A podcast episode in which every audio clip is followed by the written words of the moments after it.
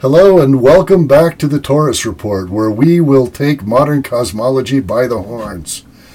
What I mean by that is that we are going to be standard, uh, challenging standard uh, GRLCDM theory, and we will be replacing that over time, over several episodes, with something called cyclic uh, gravity and cosmology. Um, in this new cosmology, there is no dark matter, there is no dark energy, uh, there is no Big Bang, there is no stretching of space, uh, there is no inflation. Um, and uh, we only use forces and types of matter that are known to us from particle accelerators. Now, before we continue exploring all that, um, I would like to uh, just show you how to get to our website and explore some of the links in there. And then we will uh, begin again proceeding uh, uh to explain some of these results from the Webb telescope and how uh, cyclic gravity and cosmology, CGC, uh, can explain what it is that we're seeing. So, to get to our website, if you just open up a browser and uh, just in the address bar, if you just type Taurus report, all as one word, dot com, and hit enter, then that should bring you to our website. Now, uh, in our website, uh, you can uh, choose to uh, watch all of the videos on uh, YouTube. Uh, if you just would like to listen to them, you will be able to listen to them on Spotify. Um, I also have uh, sort of a running uh, group of posts and links and comments and so forth on Facebook. And then here, if you click on this link, you will get to the uh, paper, Cyclic Gravity and Cosmology. And in that paper, I explain in more detail all of the things that I'm going to be talking about uh, in this series as a response to what we're seeing in Webb uh, with the Webb telescope right now. Um, and also, uh, when you click on this link right here, the site links, that will bring you into the YouTube comments and I am going to pin uh, all of the links from each episode. Like when I'm talking, if there's various links that I uh, use uh, as I'm explaining things, I will pin pin those links here so that you'll be able to see what it is uh, that I am seeing.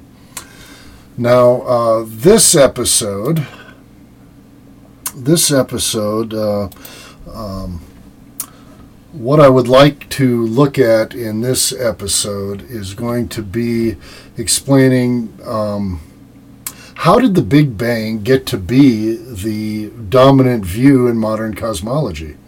Um, we had various dis, uh, competing views before that. There was a static universe, the idea that the universe has been kind of the same for eons. And I, I'm kind of proposing something that's uh, kind of a compromise, I guess, sort of stat- static, but not completely static, and, and we will get to that. But, anyways, how did the Big Bang become the dominant view? And uh, what uh, might we replace that with? And that is what I'm going to uh, uh explore in this episode. The first thing that um, sort of encouraged cosmologists to move in the direction of the Big Bang uh, it started with Einstein when he uh, posited uh, an expansion constant to explain why the whole universe, uh, over tremendous amounts of times, billions of years, if gravity is the only operating macro force, why doesn't the whole universe, over billions and billions of years, collapse in upon itself? Um, and uh, Einstein proposed that uh, the universe, uh, space stretching, allows the universe to uh, slightly expand over time, and this expansion would counteract gravity. And this seemed more plausible because general relativity first introduced the idea of stretching space.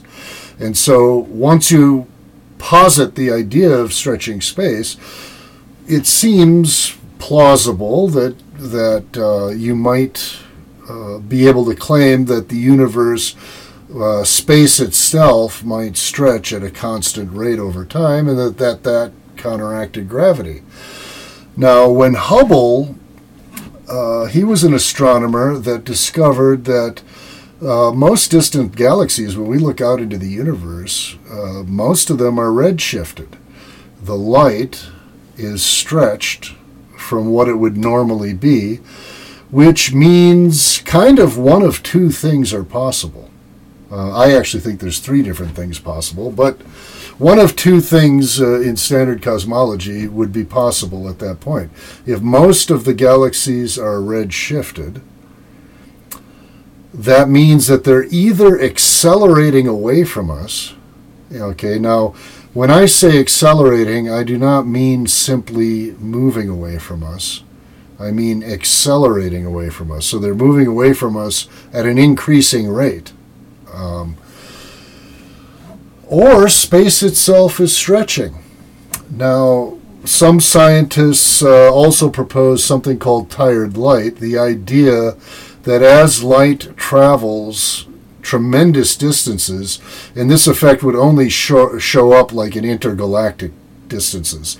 So, not at distances like between stars in our galaxy, but light that's traveling between galaxies and galaxy clusters. That that light loses energy as it travels, and that is called tired light. Now, tired light as the, the sole explanation for this redshifting uh, has been disproven to my satisfaction. Uh, uh, and we will go into some of that uh, research a little bit later when we uh, go a little bit more in depth on the cosmic microwave background radiation. Um, but so while I believe that tired light has been disproven as the only explanation, I do believe that tired light does make a contribution. In other words, I believe that light does lose energy over great distances, but not enough energy to account for all of the redshift that we're seeing. So uh, either the galaxies are um, accelerating away from us, or there's tired light, or space is stretching, or some combination of those. So if one borrows from GR the idea of space stretching, and says that going forward in time, space, uh, our our uh, universe is constantly stretching like that, then one logically would assume that as you go back in time, the universe would get closer and closer together and hotter. And if you take it to an extreme, all the way back to the beginning, there would be a very hot, dense origin of the universe. And this hot, dense origin is what I refer to as the Big Bang. Um, there's recently been some controversy over very precise definitions, and so I'm not going to attempt to like precisely define it because I don't want to get kind of sidetracked into all those debates about the precise definition. So I am just defining it as a time when the universe was hotter and denser, or super hot or super dense, and I'm just calling that rough direction or area, I'm calling that the Big Bang uh, to simplify things. So if uh, that did in fact, if that really was the past, uh, then uh, this man here, uh, Ralph uh, Alpher, uh, I think in 1948, he proposed that this exists, the cosmic mi- microwave background radiation. And this is sort of, for me, it was, it took me a while to understand this, and, and so I'm going to take a little time to kind of explain why modern cosmologists believe that this is a relic of the Big Bang. And to do that, I'm going to use this excellent uh, analogy, and I will include the link in uh, the comments, as I said. Uh, so I found this on ResearchGate, uploaded by Charlie Lineweaver. Uh, I don't know if that's a pseudonym or not, but in any case, I thought this was excellent. Uh, and this kind of explains it very well. So imagine that uh, all of these little gray circles here, okay, imagine that you're in an, in an uh, infinite field of people screaming, okay? So each of those is somebody's head and they're screaming. So you're in this field and it's an infinite field, so the people are going on and on and on and on forever in all directions, right? And they're all screaming, okay? And then at a certain point in time, let's call it at the time of the Big Bang, uh, at that point in time, they all stopped screaming at once. They all stopped screaming. Now, the thing is, if you're standing here at the center, right, you are going to continue to hear screaming because people who are far away, it takes time for those sound waves to get to you, right? So, because it takes time to get to you, you're going to continue hearing screaming even after they stop screaming. And if it's an infinite field, right, if it's an infinite field, then even though they all stopped screaming at exactly the same time, you would keep hearing sound forever, right? Because uh, if it's an infinite field, then somebody from way out here, his scream is going to arrive to you later, even though he stopped screaming quite some time ago, right? Um, you're still going to hear it. Now, it's true that the group of people you hear, and here's where we talk about the surface of last screaming.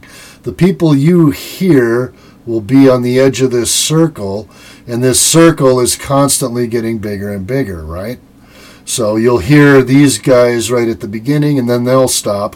But when they stop, the people in the next layer, if you can imagine another circle further out, that layer will be coming to you.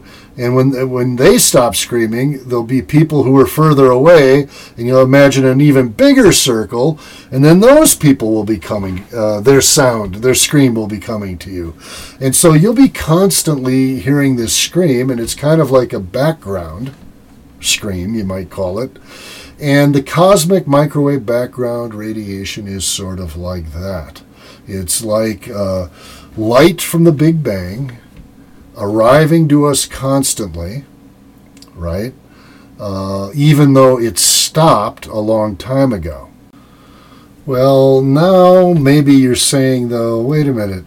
Um, if you're saying that the Big Bang happened at a certain place and time, and that light is just arriving to us now, um, wouldn't the scream or the, the light from that event, it would just last a certain amount of time?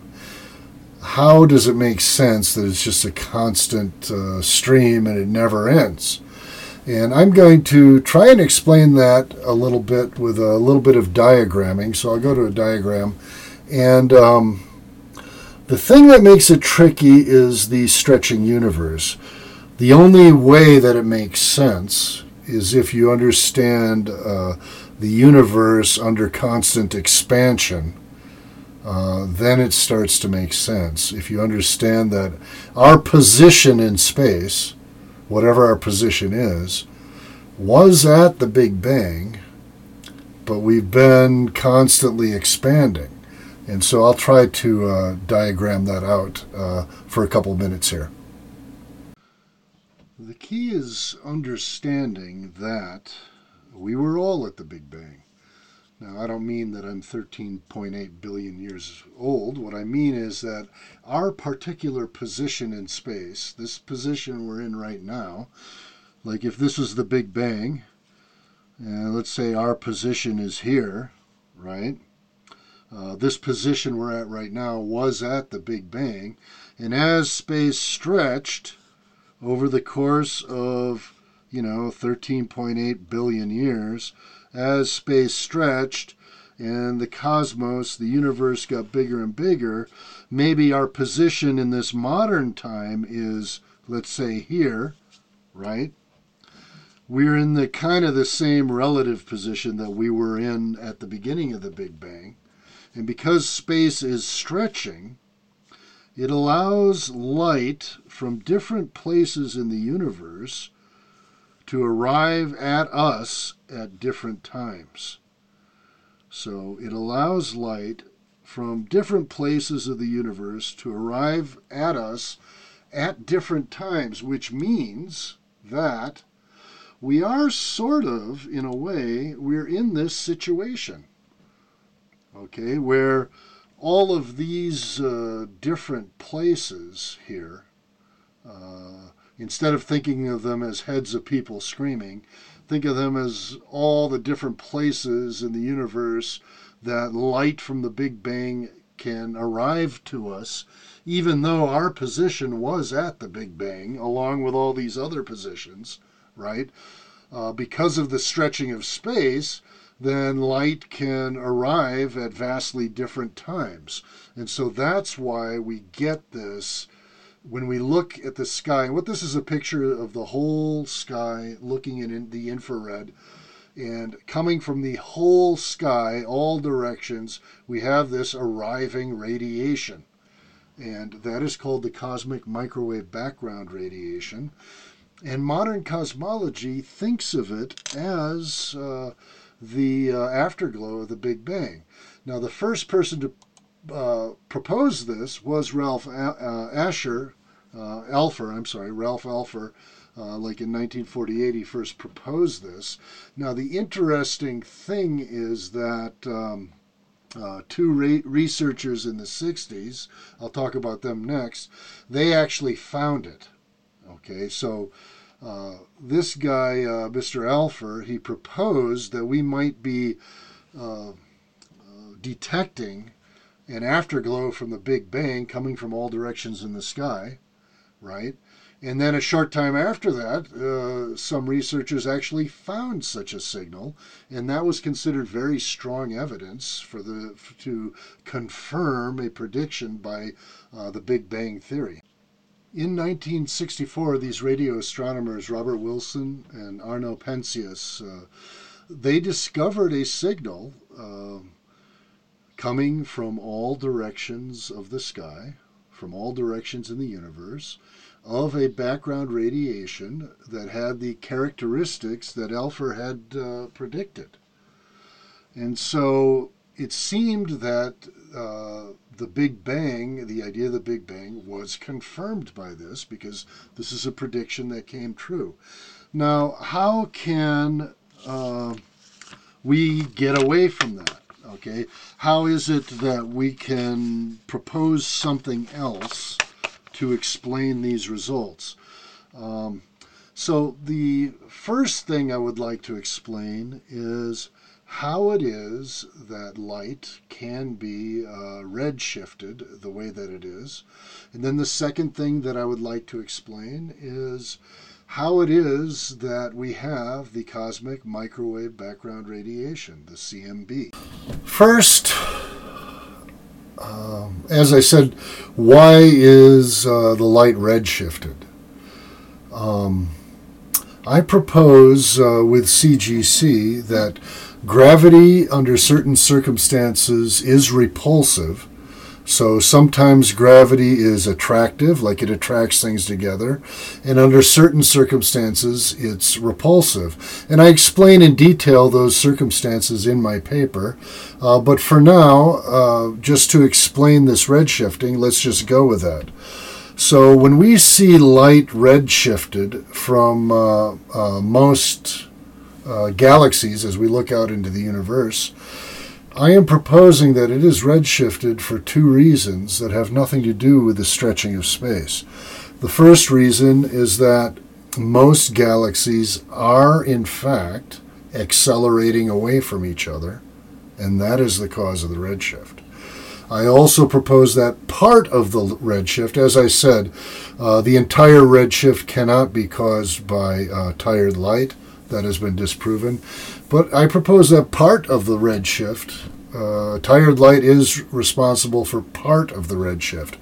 Now, in CGC, the universe is eternal and it is gently expanding and contracting. It goes through uh, alternating periods of expansion and contraction. And when it goes into contraction, it does not go to the extent uh, of a Big Bang. That's not what I'm saying. I'm saying that there's periods of contraction where the universe gets closer together. It still retains its structure. You still have galaxies, clusters, you know, star systems, all of that stuff. Uh, and then uh, it has periods of expansion.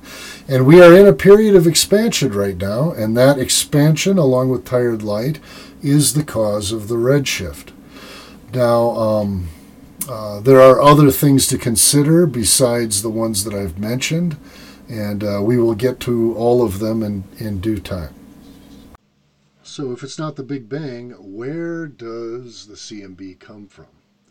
Now, um, because uh, CGC presents the universe as forever expanding and contraction, contracting, like alternating, like here's the universe uh, at a small phase, and then it expands out, and the universe becomes large, right? And then it contracts. And uh, CGC uh, explains why this happens. It is not an arbitrary thing uh, that gravity behaves this way. And uh, that's one of the beauties of it is that nothing is arbitrary. It is based on uh, uh, the forces that we know, and there's a good reason why it should do this expanding and tr- contracting. So the universe contracts, gets smaller, expands, gets larger, uh, contracts, and it just alternates like that forever. However, in the outer reaches of the universe is intergalactic medium but I have to be clear here because it has been confusing to some. Because some, uh, when I use the phrase intergalactic medium in this context, they assume that I am like, say, here's a galaxy, here's a galaxy, here's a galaxy, here's a galaxy. They assume that I'm talking about the medium in between individual galaxies, and I am not. I'm referring to a portion of the intergalactic medium that is outside of all galaxies.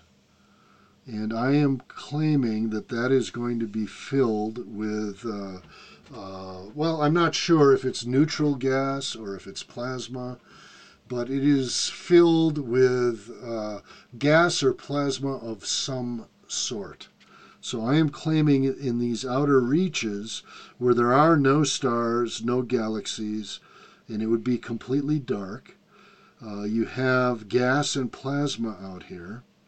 And when light comes from the interior universe, like say from a galaxy, if it goes out into the outer reaches here, eventually you have what's called Compton scattering, where the light is absorbed and then re-emitted. Now it can be re-emitted in any direction, but because the uh, intergalactic medium, this outer region, is so thick, no light from our universe ever escapes.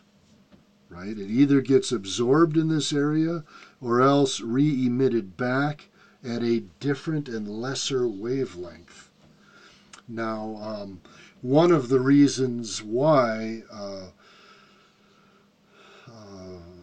cosmologists will think it's coming from the Big Bang is because it is not starlight. It does not have the same black body profile as starlight, and that needs to be explained.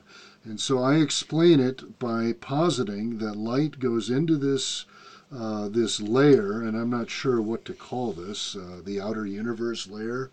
I, I, call it intergalactic medium, but as I said, sometimes that same phrase is used for stuff in here, and I think that this may be a different sort of uh, thing. But in any case, um, I think that observations are consistent with it originating in, originating in starlight, going into this intergalactic medium, in uh, having Compton scattering, and Compton scattering is where light is absorbed by uh, material and then re-emitted at a different wavelength. Uh, if it's a lower wavelength, it's called Compton scattering. If it's a higher wavelength, it's called reverse Compton scattering. and then it comes back to us. And this signal that we're receiving from all regions of the sky, that is the CMB. That is my explanation for the CMB.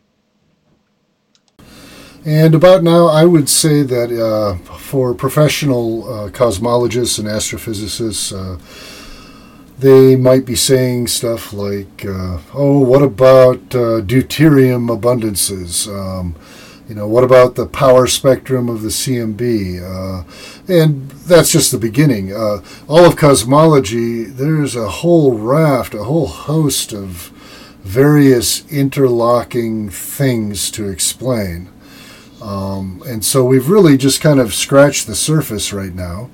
Uh, but in following episodes of the Taurus Report, I am going to deal with every single one of these kinds of objections that I can get a hold of and uh, step by step uh, try to prove to you uh, that the cosmology pre- uh, presented by CGC, um, uh, cyclic gravity and cosmology, that it is going to be over time proven correct and it is consistent with what we're seeing with the uh, James Webb Space Telescope. Uh, thank you very much for watching, and we will see you again next week. Bye for now.